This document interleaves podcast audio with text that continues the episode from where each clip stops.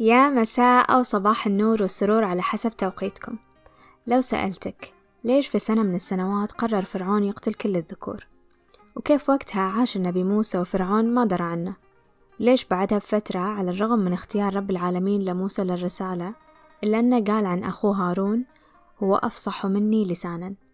وإذا مرت عليك آية وألقيت عليك محبة مني هل فكرت كيف رب العالمين ألقاها عليه؟ قصتنا بدأت في مصر والبداية كانت من الوقت اللي قعد فيه فرعون من غفوته. ووقتها كان حلمان بشيء مزعج فنادى خدمه وقال لهم أرسلوا لي كل الكهنة والمنجمين أحتاجهم عندي. ولما وصلوا وقفوا قدامه قال لهم أنا عندي حلم وأحتاج تفسروه لي. اليوم حلمت بنار عظيمة جاية من جهة بيت المقدس ودخلت مصر وحرقت كل أحد موجود فيها ولا ظل أحد عايش إلا بني إسرائيل. فش قالوا ترى شكله جايك ذكر راح ينولد من بني إسرائيل ويسلبك ملكك وحكمك كله. وهنا كانت بداية خوف فرعون.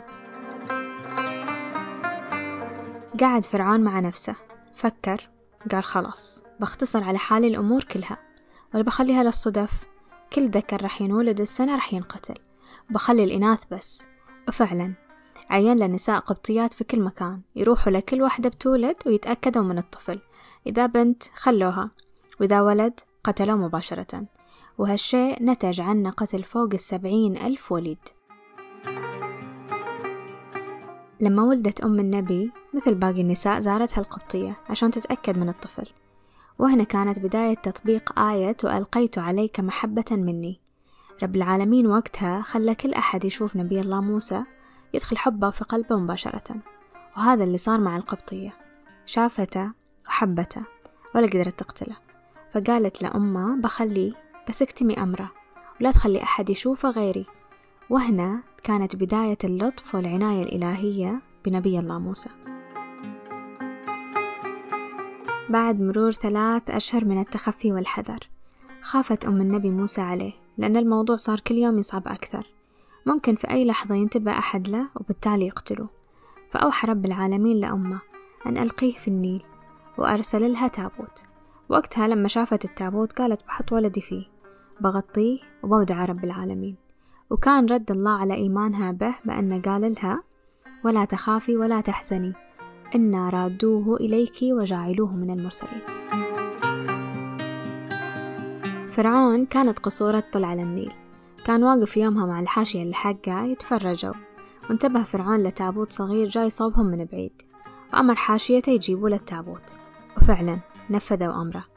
فرعون لما فتح التابوت وشافه قال هذا إسرائيلي وكانت معاه زوجته آسيا. قالها ترى مالا للقتل ولكن داخليا تبعا للآية اللي قلناها بعد وقع حبه في قلب فرعون وزوجته. فقالت له لا خلي قرة عين لي ولك لا تقتلوه عسى أن ينفعنا أو نتخذه ولدا.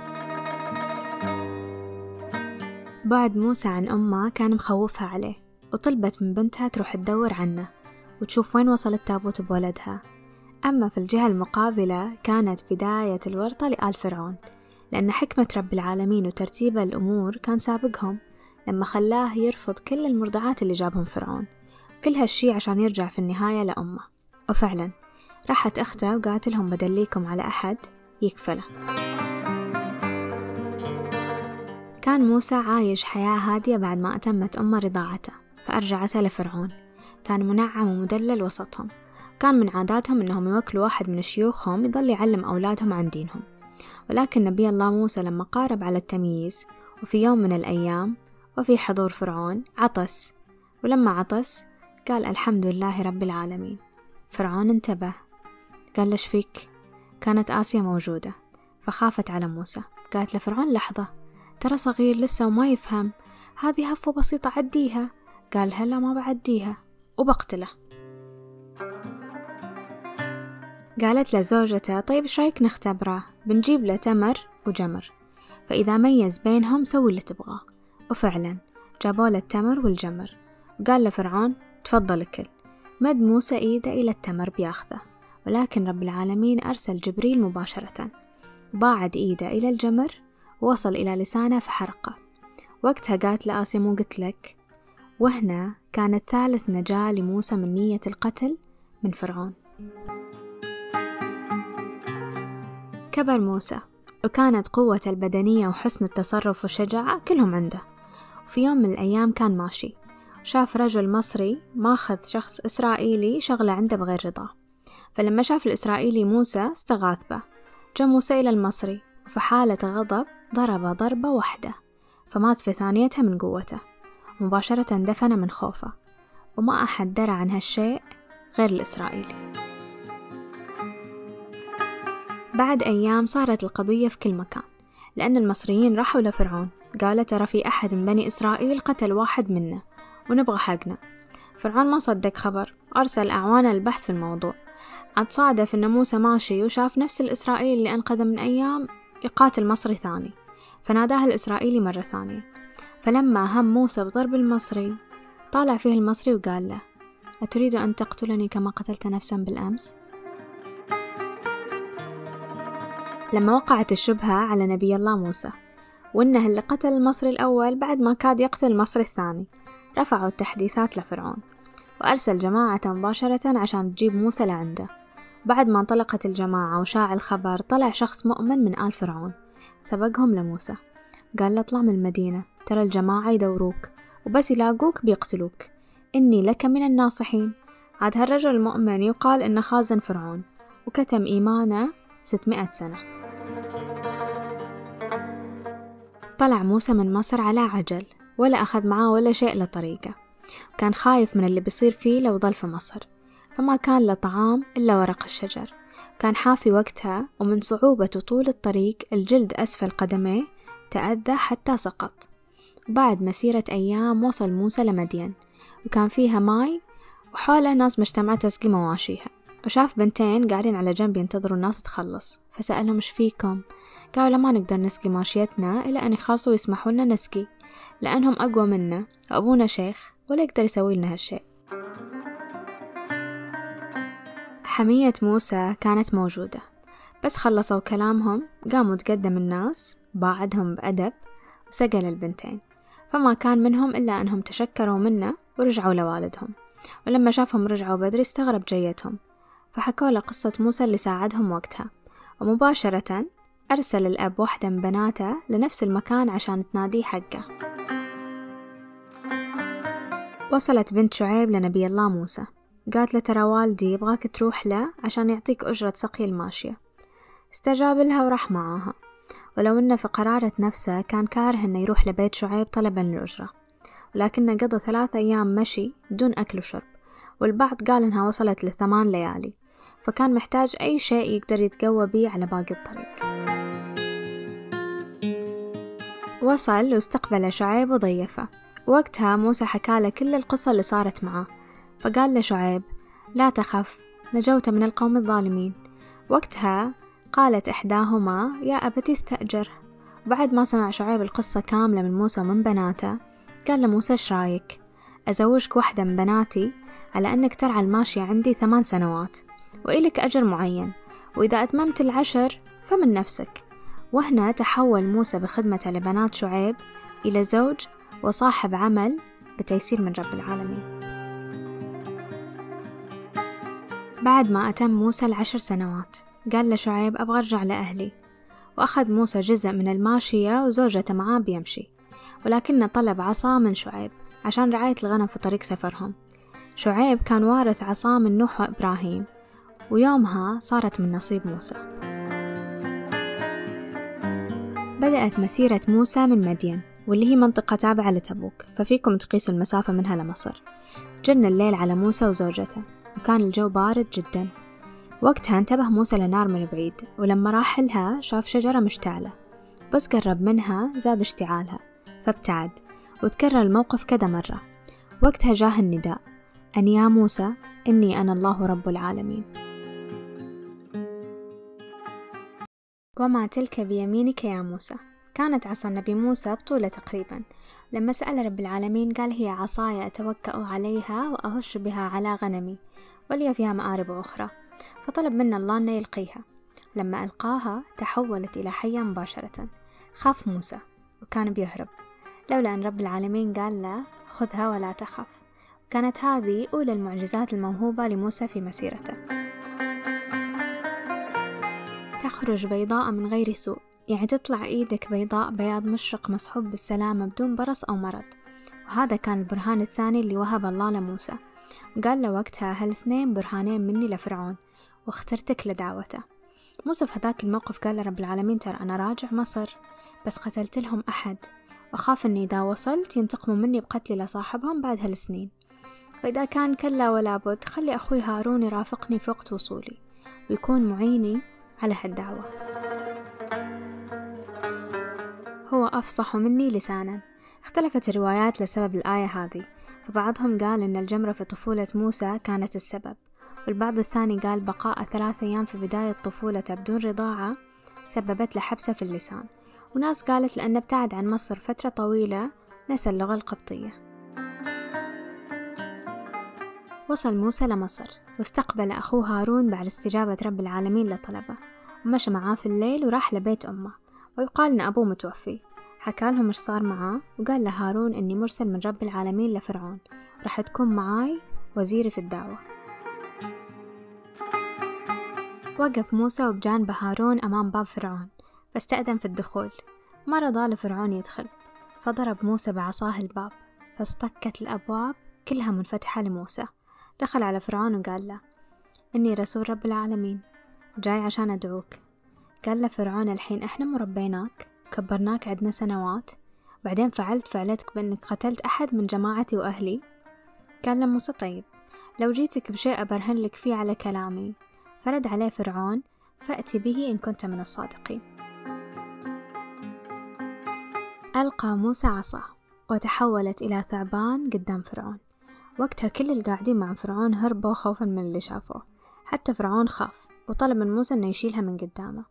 فلما ردها موسى ورجعت لعصا عادية كاد فرعون يؤمن لولا هامان. هامان كان عبد عند فرعون ولكن شدة إخلاصه وملازمته لفرعون خلته يترقى شوي إلى مستشار معتمد وصار شريكه في أغلب الأمور. بعد ما كاد يؤمن فرعون قال لهامان الحين مو أنت إله تعبد. بتصير تابع لعبد؟ فرعون سمع الكلام وغير رايه. قالوا للي حوله ترى موسى ساحر. وما سوى هالشي كله إلا عشان يطلعنا من أرضنا. أرجه وأخاه. يعني أخر عقوبتهم خل نتقابل بعد ما نجمع السحرة اللي عدنا ونشوف من الغالب. جمعوا لفرعون ألف ساحر ولكن صفاهم بطريقته طبعا واختار منهم ثمانين واحد بس. قال ترى إحنا أحسن السحرة عندك. فإذا غلبنا موسى وشلنا قال لهم بشرككم في ملكي. قال طيب وإذا هو اللي غلب؟ قال إذا غلبكم حتى أنا بآمن فيه معاكم. في الإسكندرية اجتمع الناس كلهم وجو السحرة ومعاهم ستين بعير بس شايل العصي والحبال حقهم. وجا موسى ومعاه عصاه وجنبه أخوه هارون ببساطة وثقة. قال لهم تفضلوا أعطوني كل ما عندكم. ألقى السحرة حبالهم وعصيهم وتحولت إلى حيات ملت المكان كله. هنا أوجس في نفسه خيفة موسى. قلنا لا تخف. ألقى موسى عصاه وتحولت إلى ثعبان أسود كبير وبدأ يبتلع كل اللي ألقاه السحرة قبل. الناس من خوفها هربت وقت هروبهم من قوة الرعب اللي دخلهم داسوا على بعض إلى أن مات في هذاك اليوم خمسة وعشرين ألف شخص من المتفرجين بس. حتى فرعون دخل الرعب في قلبه. سجد السحرة وآمنوا برب العالمين. أما فرعون تجلد وقال لهم خير. كيف آمنتوا؟ وأنا لسه ما وافقت. شكله كبيركم اللي علمكم أصلا. بقطع أيديكم وأرجلكم وبصلبكم. قال والله أقضي ما أنت قاض وفعلا قتلهم فرعون بالطريقة اللي وصفها. فأصبحوا سحرة كفرة وأمسوا شهداء بررة. ليش رب العالمين قال لموسى فقولا له قولا لينا؟ لأن فرعون كان قريب للإيمان كذا مرة. بس هامان كان الشخص اللي يخلي فرعون يتراجع في كل مرة قبل لا يستسلم. فلما صارت قصة السحرة والناس اللي شاهدت آمنت برب العالمين قال هامان لفرعون بتخليهم يروحوا يسووا اللي يبغوه. من جدك؟ احبسهم. كل أحد يقول إنه آمن بموسى احبسه عندك مباشرة. فرعون على قوة الظاهرية إلا أن في ضعف داخلي يخليه يستجيب بسهولة. سمع كلام هامان وقرر يحبس كل شخص آمن بموسى. جاه موسى قال له خلي بني إسرائيل. خلهم يجوا معاي ترى مالك علاقة فيهم. لكن فرعون ما سمع الكلام. ومن هنا بدت سلسلة تسع آيات كان خلاصتها هلاك فرعون. في أول سنة بدأ الطوفان وضرب المدينة كلها تهدمت البيوت حتى طلع الناس كلهم للبر بخيام. راح فرعون لموسى قال له لو إنك صادق ادعي ربك يوقف عنا الطوفان. وبس توقف الطوفان لك مني. إني أخليك تاخذ بني إسرائيل وكل أصحابك ما أبغاهم. فدعا موسى ربه وكف عنهم الطوفان. فرعون كان دزة ويطلع بني إسرائيل. جاه هامان قال له ليش تطلعهم؟ الطوفان وقف نوفي باللي قلنا ليش؟ ترى مو لازم. وإذا عطيته بني إسرائيل بيسلبك موسى ملكك وبيغلبك. وسمع فرعون الكلام. فأرسل الله الجراد فعامهم الثاني. دخل الجراد بيوتهم وأكل زادهم. كان يدخل فراشهم في كل شي حتى في آذانهم وحلوقهم. هنا خاف فرعون. ورجع ركض لموسى قال له خلاص عاد. هالمرة كلام رجال. ادعي ربك يشيل عنا الجراد وبعطيك بني إسرائيل وأصحابك بس خل نخلص. وفعلا دعا موسى ربه. فرفع عنهم العذاب الثاني. وللمرة الثانية قال هامان لفرعون ما عليك منه. مراح الجراد. خلاص خلهم محبوسين. ولا تسلم موسى أحد. فنزل عليهم القمل في سنتهم الثالثة. وقتها أتلف الزرع والثمر ونغص معيشتهم وأصابتهم المجاعة. وللمرة ألف. راح فرعون لموسى وطلب نفس الشيء. وللمرة الألف بعد هامان قال لفرعون ما يحتاج. وما وفى فرعون بوعده. فأرسل رب العالمين الضفادع في السنة الرابعة. ونفس الشي غزتهم في كل مكان حتى في أكلهم وشربهم. فراح فرعون لموسى وعاد طلبه ولما ما وفى حول رب العالمين ماي النيل لدم فكان القبطي يشوفه دم ويشربه دم والإسرائيلي كان يشوفه ماي ويشربه ماي. واستوعب الناس أن هذه الآيات ما هي إلا رسالات متتابعة من رب العالمين على يد موسى. وراح فرعون وطلب نفس الشيء من خوفه. وما وفى بوعده. فأرسل رب العالمين عليهم الرجس وهو ثلج أحمر. فمات أكثر الناس وخافوا وحس فرعون خلاص بعد كل هالأشياء اللي صارت بخلي سبيلهم وانتهينا. وأطلق سراح بني إسرائيل وأصحاب موسى أخيرا. على شأن موسى وصاروا الناس اللي معاه وايد. وهنا فرعون ما عجب الموضوع وخاف على ملكه وسلطانه. فقال له هامان مو قلت لك أنا لا تسلمهم؟ وما سمعت كلامي. هذا هو كبر وصاروا اللي حوله يزيد وما يقلوا. فمن جزع فرعون قام وجمع الجيوش وطلع يدور موسى. وفي مقدمته ستمائة ألف ركب وفارس. وهنا قال أصحاب موسى إنا لمدركون لكنه إيمان موسى اللي خلاه يقول كلا إن معي ربي سيهدين. وتوجه إلى البحر ومعاه هارون وكل من اتبعه. بس وصل قدام البحر أمر الله تعالى أنه يضرب البحر بعصاه. فلما ضربه انفتح له في البحر 12 طريق وارتفع الماء كالجبال فوق رؤوسهم وجفت الطرق لموسى واللي معه. وصل موسى وقومه إلى البر سالمين واللي يقال إن مسافته كانت ثلاثة أميال. وصل فرعون لبداية المداخل اللي في البحر فقال لقومه مشينا بس ما حد فيهم تجرأ يعبر البحر. والمنجمين اللي معاه قالوا لا تعبر ولكنه عاند ودخل بفرس البحر. ولما شافوه أصحابه عبر عبروا وراه عادي جدا وزالت عنهم الرهبة شوي. فلما اكتمل عددهم وصاروا في جوف البحر كلهم وموسى وقومه كلهم برا البحر. أمر الله الرياح فضربت البحر بعضه ببعض فانطبق على فرعون وقومه في ثانية واحدة خلاصة القصة ولتصنع على عيني. يعني تكبر ويحسن إليك وأنا مراعيك ومراقبك. لطف رب العالمين بموسى خلاه ينقذ من القتل على يد فرعون فوق الخمس مرات. إيمان موسى بالحماية خلاه يتحول من شخص مطلوب بقتل نفسه مؤمن بالله في وسط آل فرعون إلى شخص محمي تماما من أي أحد فكر يتعدى عليه. أحيانا كل اللي تحتاجه هو أنك ترفع إيمانك بأن الله محيطك من جهاتك الأربع وأن رعايته معاك في كل خطوة عشان تحصل على حماية مو أقل من اللي تنعم بيها موسى. لو أعجبتكم القصة لا تنسوا مشاركتها مع أصدقائكم. ونلقاكم في قصة أخرى في الأسبوع القادم.